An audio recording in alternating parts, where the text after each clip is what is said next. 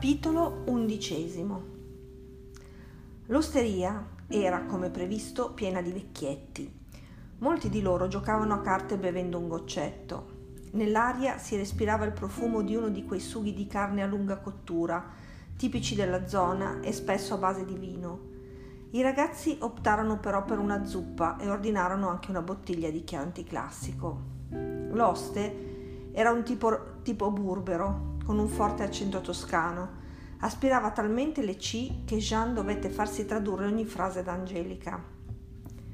Il Chianti ce l'abbiamo soltanto sfuso.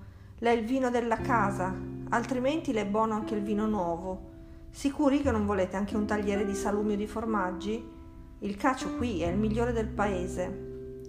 La solennità della dichiarazione dell'oste non lasciava spazio a dubbi e nessuno osò avventurarsi in un terreno minato articolando eventuali richieste di approfondimento. Angelica rispose per tutti.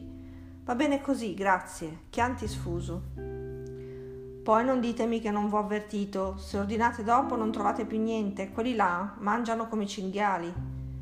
L'oste mosse il capo in direzione di una combriccola di ottuagenari ben pasciuti e tornò al suo posto in cucina con mesta rassegnazione. Jean iniziò ufficialmente la riunione. Oggi ho parlato con Anna e mi ha confermato di aver consegnato il contenuto di un vecchio baule a Tancredi perché lo vendesse. Probabilmente lui si è tenuto qualche piccolo oggetto. Dobbiamo ancora verificarlo, mentre lei mi ha consegnato dei fazzoletti ricamati, un hanbok, quello del diario, e un Walkman. Nel Walkman c'era una cassetta di musica, nulla di interessante per le nostre ricerche. Nel complesso una buca nell'acqua. Abbiamo solo la riprova che fossero oggetti di una persona vissuta in Corea. Chantal proseguì con una domanda. Hai visto il baule? No, perché? Non lo so, non trascurerai nulla. Probabilmente è un oggetto insignificante, ma mia nonna aveva un vecchio baule con un sottofondo dove nascondeva i soldi che teneva in casa. Hai ragione, dobbiamo verificare anche questo. Spero che Anna non se ne sia disfatta.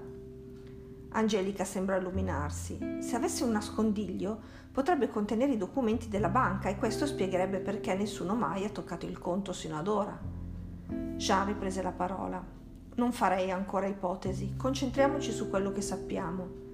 Angelica chiese di parlare. Ho sentito il cardiologo dell'avvocato. Mi ha detto che i sintomi e le condizioni di salvo al momento della morte potrebbero essere compatibili con un'intossicazione da stramonio. Mi ha confermato che si sarebbe subito messo in contatto con il suo medico e l'ospedale per richiedere nuovi esami autoptici. Jean intervenne. Se l'omicidio verrà confermato, significa che l'assassino ha fatto un errore. Se infatti io non avessi visto sparire quella pianta di stramonio dal giorno alla notte, non l'avrei mai collegata alla morte dell'avvocato. È stato sicuramente Tancredi a rimuoverla, perché aveva ricevuto l'ordine di sostituirlo con qualcosa o semplicemente di eliminarla. Domani dobbiamo parlargli. Si fece avanti Angelica. Dobbiamo stare attenti. È comunque molto probabile che lui sia in qualche modo coinvolto. Per avvelenare Salvo era necessario poter accedere a quella pianta, seccarne le foglie e in un momento successivo avere nuovamente accesso alla casa per eliminare le prove. Chantal si intromise. Era anche necessario poter avvicinare l'avvocato senza destare sospetti, per mettergli lo stramonio nel tabacco. Jean chiese all'oste della carta e una penna. Sbuffando, questi gli girò la la tovaglietta che aveva davanti, in modo che ne potesse utilizzare il retro bianco, e dall'orecchio si tolse il mozzicone di matita che usava per prendere gli ordini e gliela consegnò, come fosse un prezioso cimelio. Fate presto che mi serve. Jean lo tranquillizzò e sulla tovaglietta disegnò rapidamente una mappa mentale con tutti gli elementi certi e supposti che avevano raccolto fino a quel momento. Angelica gli, ferlò, gli fermò la mano. Un attimo, il caso che riguarda l'avvocato Basile non c'entra con quello di Suzanne. Forse no, ma entrambi hanno a che fare con la casa gialla e infatti, se guardi bene, è proprio l'elemento che ho posizionato al centro della mappa. Temo di non seguirti fino in fondo, ma vai avanti. Sei tu lo scrittore di gialli. Finito? Tocca a te, Chantal, cosa hai scoperto nel diario? Niente di particolare, che tua madre era una filosofa. Diventa sempre più chiaro che con il passare del tempo ammirasse ogni giorno di più la cultura coreana. Parlava a lungo del senso degli eventi, diceva che il caso non esiste E poi ho capito perché ha scelto un modo tanto tortuoso per farsi trovare da te, invece di lasciarti semplicemente un recapito o informazioni concrete. Sull'ultima pagina, sotto una foto che però è stata rimossa, ha scritto che ciò che deve accadere comunque accade. Credo fosse convinta che vi sareste rincontrati comunque se il vostro destino era quello di ritrovarvi. Jean annui con la testa, poco convinto. Qualcosa nel ragionamento lo disturbava. Passò comunque oltre, dando la parola di nuovo ad Angelica. Novità da tuo padre? Sei riuscita a chiedergli se si ricorda di mia madre? Angelica arrossì e si dimostrò esitante. No, ho chiamato alcune volte, ma non ha risposto. Gli ho lasciato un messaggio. In tavola arrivò il vino e subito dopo le tre zuppe fumanti. Forza ragazze, mangiamo e passiamo prossima, al prossimo punto. La missione intervista ai vecchietti ci aspetta. Alle 21.30 in punto, Anna rientrò a casa dopo l'incontro settimanale con le amiche. Questa volta erano uscite tutte insieme per mangiare una pizza. Aveva bevuto un po' più del solito e le girava la testa. Aveva anche caldo. La casa era buia. Ma certo, il signor Vieri è partito e Angelica sarà ancora fuori con i suoi nuovi amici. A tentoni cercò la luce. Clic! Non si accese nulla. Che si fossero fulminate le lampade all'ingresso Mettendo le mani avanti e procedendo con cautela, arrivò in cucina. Clic. Ancora niente. Dalla finestra vide che anche la luce crepuscolare esterna era spenta. Un blackout? Un fulmine? Ma non ha nemmeno piovuto. Devo trovare delle candele. In salotto c'erano diverse candele decorative, le accese tutte con un lungo fiammifero per il caminetto. Poi dispose due candelieri a tre bracci sul tavolo dell'ingresso e prese per sé una candela profumata per farsi luce fino al quadro elettrico in cantina. Ecco qui, è saltato il salvavita. Clic, clac. Non appena Anna tentava di riattivare la corrente, il salvavita scattava dopo pochi istanti. Allora deve essere un cortocircuito. Saranno stati quei maledetti topi? Beh, adesso è troppo tardi per chiamare l'elettricista, ci penserò domani. Anna riprese la propria candela e si ritirò in camera.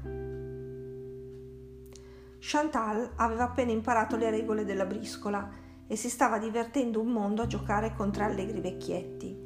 Jean scosse la testa rassegnato. Per questa sera ce la siamo giocata.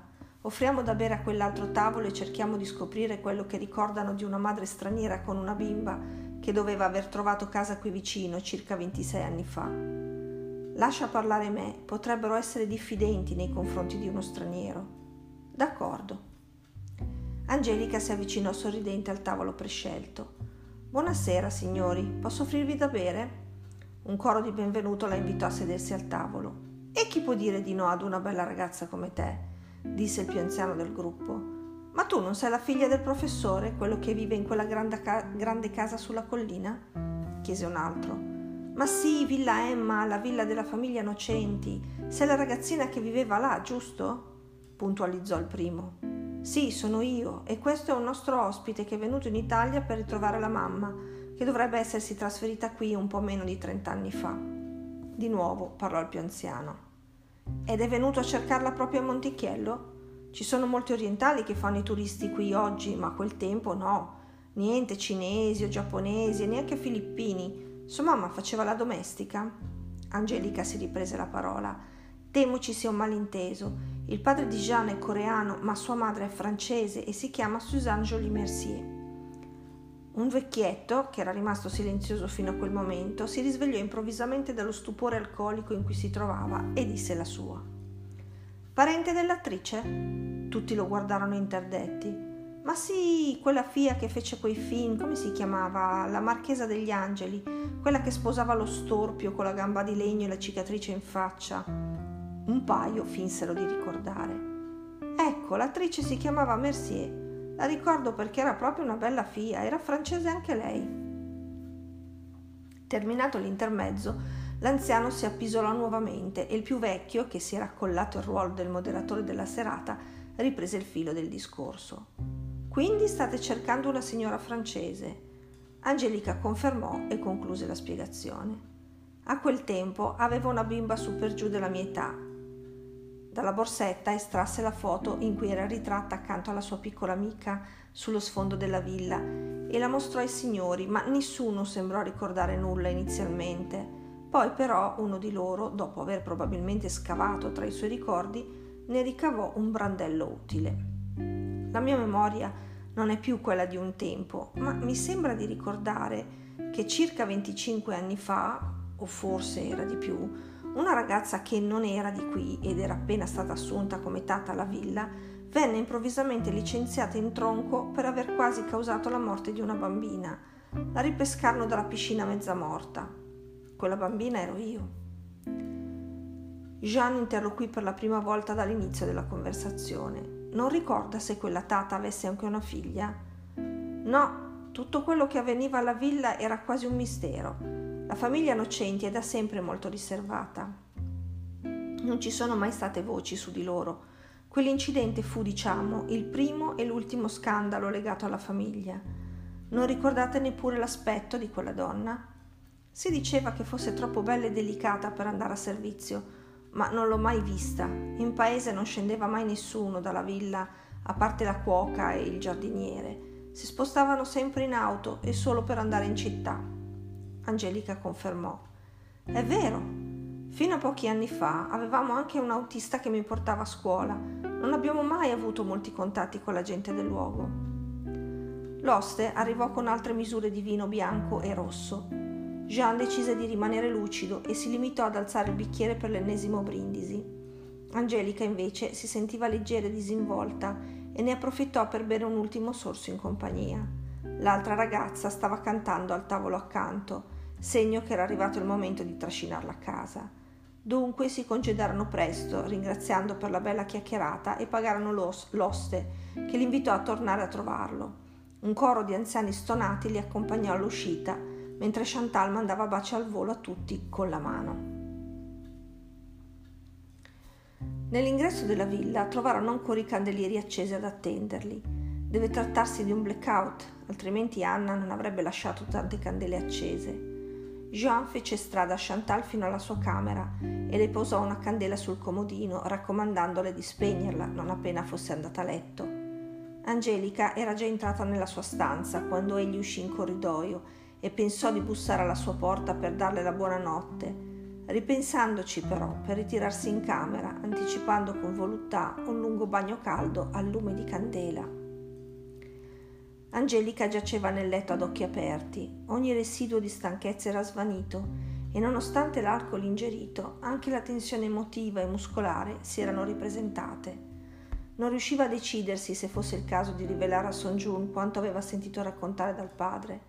Mettendo insieme le poche informazioni ricevute, Sembrava che Suzanne si fosse in qualche modo infiltrata nella famiglia Nocenti come persona di servizio e poi, per motivi di gelosia, per qualche rancore o forse per una qualche patologia mentale, avesse cercato di affogare la figlia del suo datore di lavoro, causando il suo stesso licenziamento e l'immediato allontanamento dalla casa.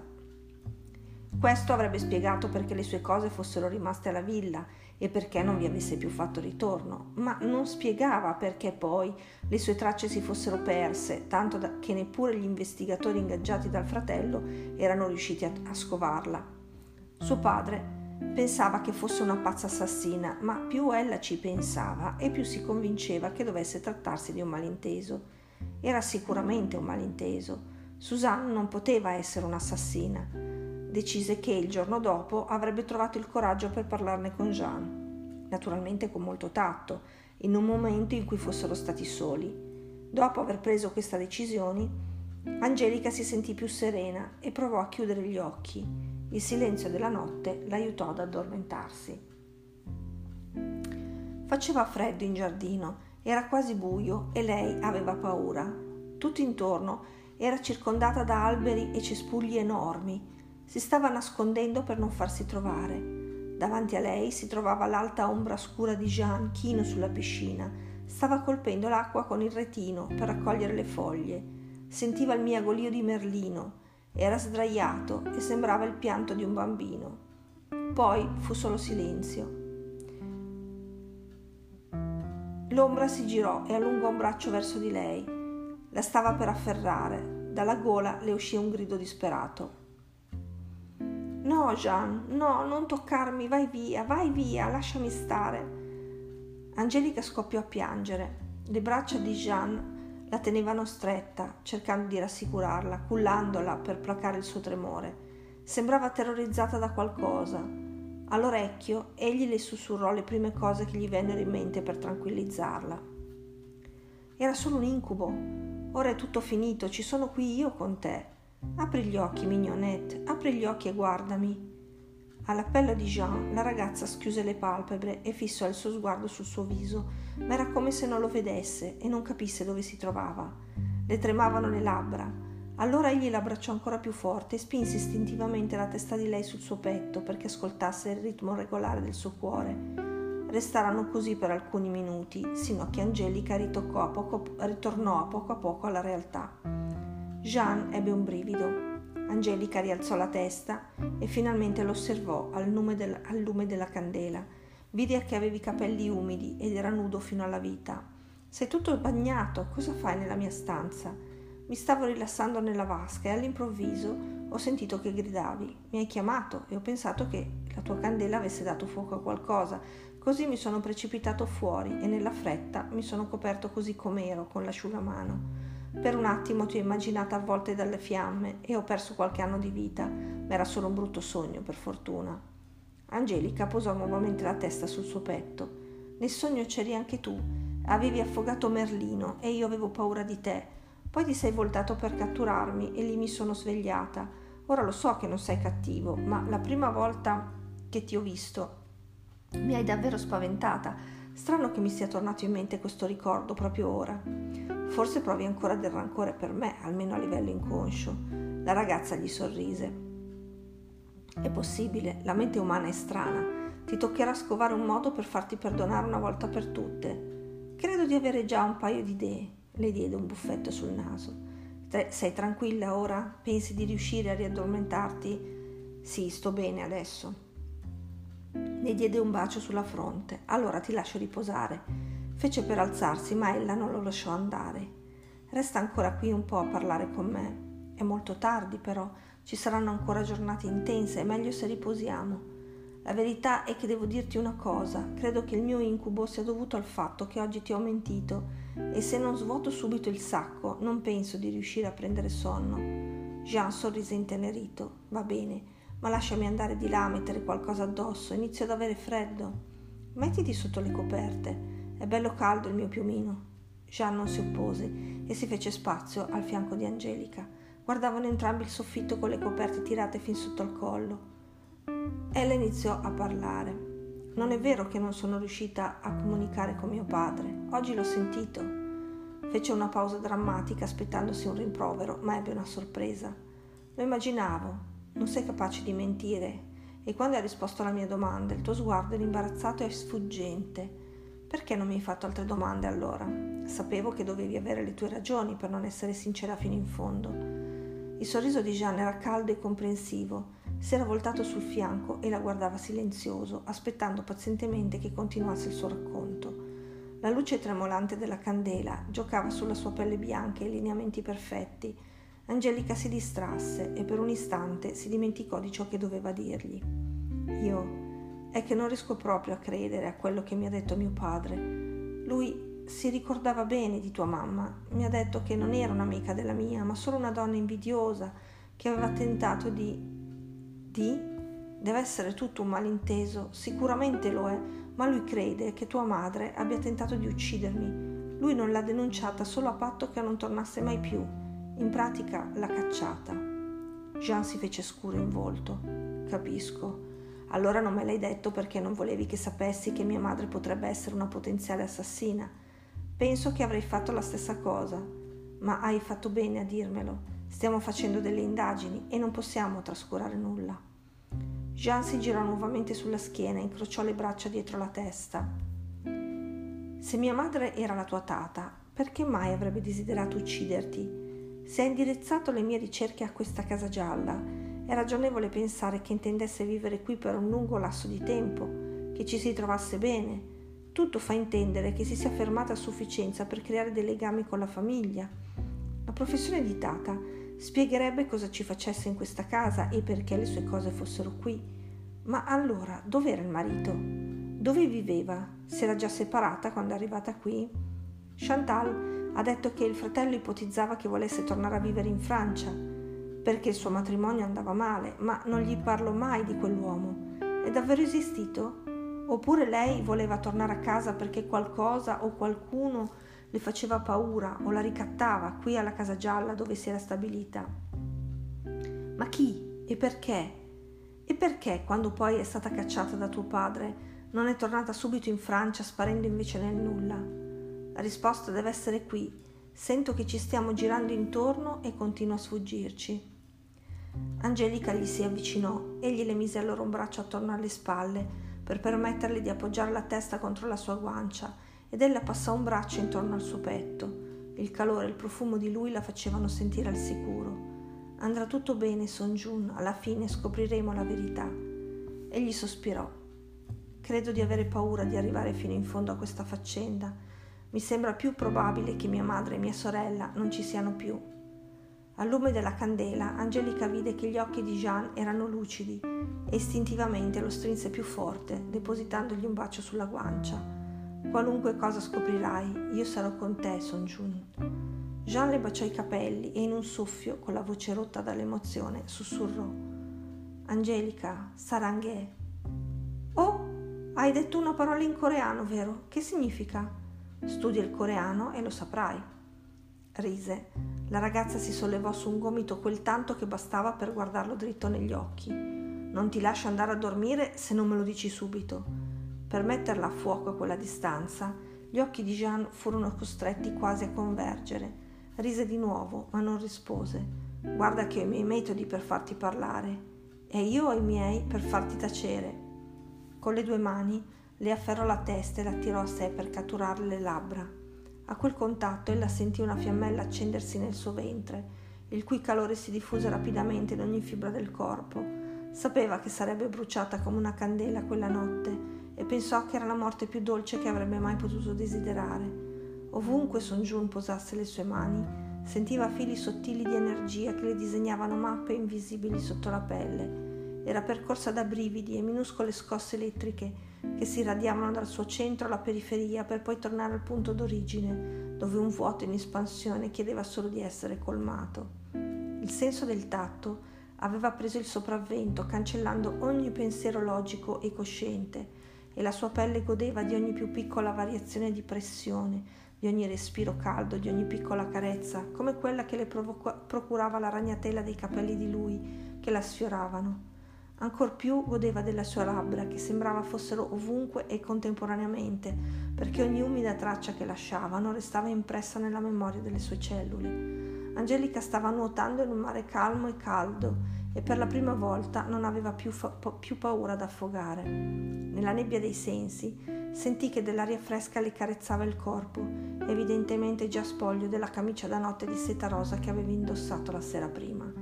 Jean era sopra di lei e la stava guardando come si guarda una cosa preziosa e delicata.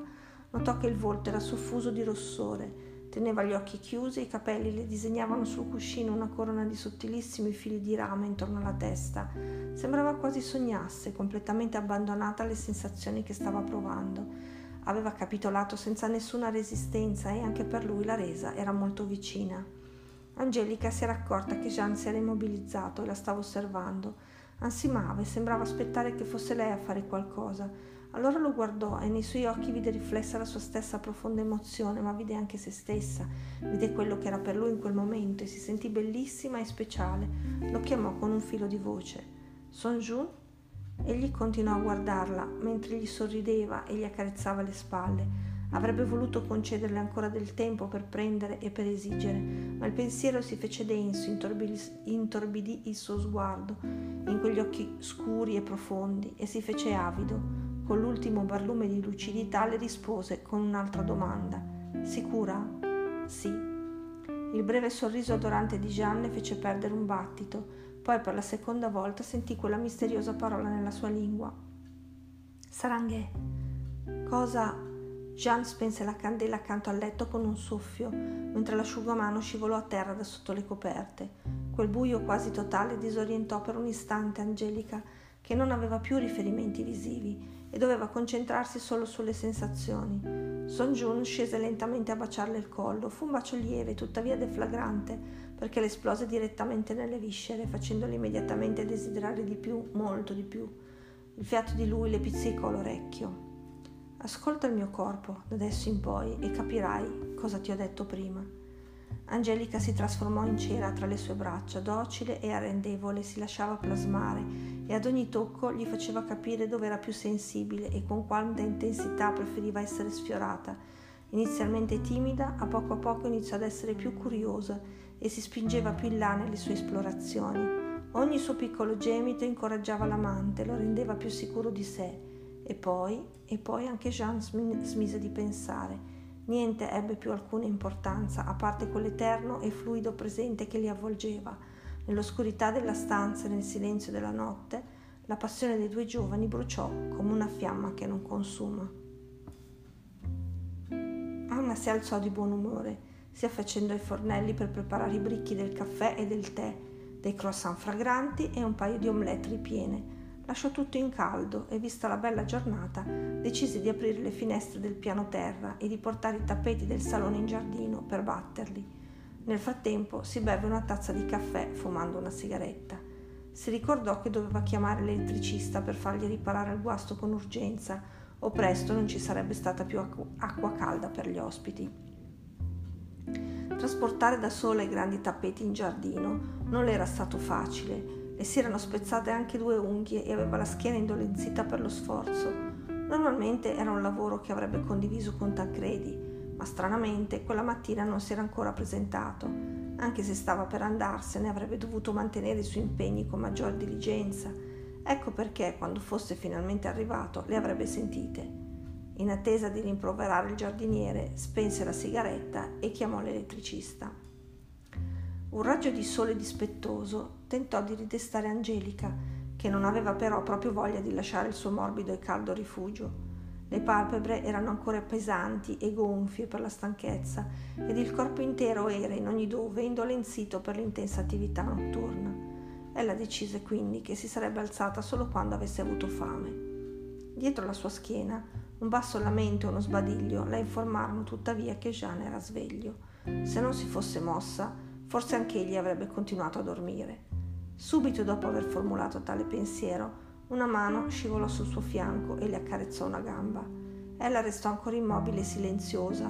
Jean le avvicinò allora il viso al collo e lo liberò dai capelli con il mento. Poi vi somministrò alcuni piccoli morsi, costringendola a reagire. E va bene, sono sveglia. Si voltò verso di lui, stando attenta a rimanere ben nascosta dalle coperte. Quella tardiva modestia divertì Son Jun, che sollevò un lembo del lenzuolo per sbicciarvi sotto. Non ti è bastata questa notte per guardare tutto quello che volevi vedere? Egli rise maliziosamente. Era buio, ho dovuto usare molta fantasia. Forse non sei davvero bella come ti ho immaginata, devo controllare. Angelica gli diede un piccolo schiaffo sulla mano. Jean si ritrasse, allora sprimacciò il, cucino, il cuscino e si sedette a braccia conserte, come se aspettasse qualcosa. Angelica si limitò a guardarlo, scarmigliato, con le tracce della peluria del mattino in faccia e gli occhi un po' gonfi, era ancora bellissimo e perfetto e assolutamente attraente, più ancora del giorno precedente. Glielo disse perché sarebbe scoppiata se non glielo avesse confessato subito. Egli non commentò, limitandosi a fissarla negli occhi, ed ella istintivamente percepì che qualcosa doveva bollire in pentola. A cosa stai pensando ora? Dalla cucina arrivò il profumo del caffè e delle uova. Credo di avere fame. Angelica gli sorrise. Aspettami qui, ti porto su io la colazione. No, lo farò io più tardi, ma ora vieni qui. Senza darle il tempo di replicare, Jean l'afferrò per la vita e la trascinò su di sé, ma dal giardino le grida riconoscibili di Anna squassarono il silenzio mattutino, facendoli quasi saltare fuori dal letto per lo spavento. Aiuto, aiuto, qualcuno mi aiuti! Quasi contemporaneamente una gragnola di pugni colpì la porta. Sotto quella scarica incessante, questa, che non era stata chiusa a chiave, si aprì e nella stanza si precipitò Chantal, ancora in pigiama, e con la mascherina per gli occhi sollevata sulla fronte, i capelli tutti arruffati. Jeanne intanto era riuscito a fare un salto dal letto direttamente in bagno, con uno stile che avrebbe fatto invidia ad un atleta olimpico, mentre Angelica stava ancora seduta al centro di un letto completamente disfatto e con l'aspetto che non ci si aspetterebbe certo da una donna che ha trascorso la notte tra le braccia di Morfeo. Chantal ci mise infatti meno di un anno secondo per arrivare alla giusta conclusione, ma non era quello il momento di entrare in argomento, la sua missione era assai più importante. Angelica, è successa una tragedia, Tancredi è morto, l'ha trovato Anna in giardino, ho visto tutto dalla mia finestra. Doveva già essere lì da ieri sera, ma con il buio non si è visto niente. Quella povera donna è in panico totale, bisogna chiamare la polizia o chiunque si chiami in queste situazioni. Vestitevi subito e scendete, io vi aspetto di sotto. La porta si richiuse e la testa di Jean rispuntò dal bagno. Se facciamo la doccia insieme saremo più veloci.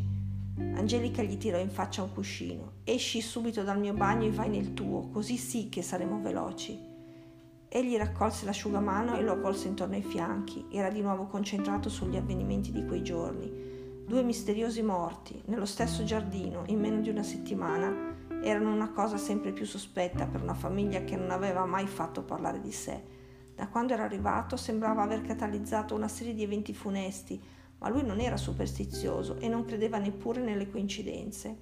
Angelica, non credo affatto si tratti di un incidente. Scommetto che Tancredi è solo l'ultima vittima di un piano preciso, lo stesso che ha portato alla morte dell'avvocato Basile. E sento che il cerchio si sta chiudendo. Tu resta con Anna, io devo occuparmi di qualcosa con Chantal. Uscì nel corridoio, ma fece subito dietro front per tuffarsi nuovamente sul letto e dare un ultimo bacio ad Angelica. Ci vediamo dopo, sei bellissima. La ragazza rimase sola a chiedersi come si potesse essere immensamente felici spaventati e confusi allo stesso tempo, e dire che solo pochi giorni prima aveva pensato che la sua vita fosse terribilmente tediosa.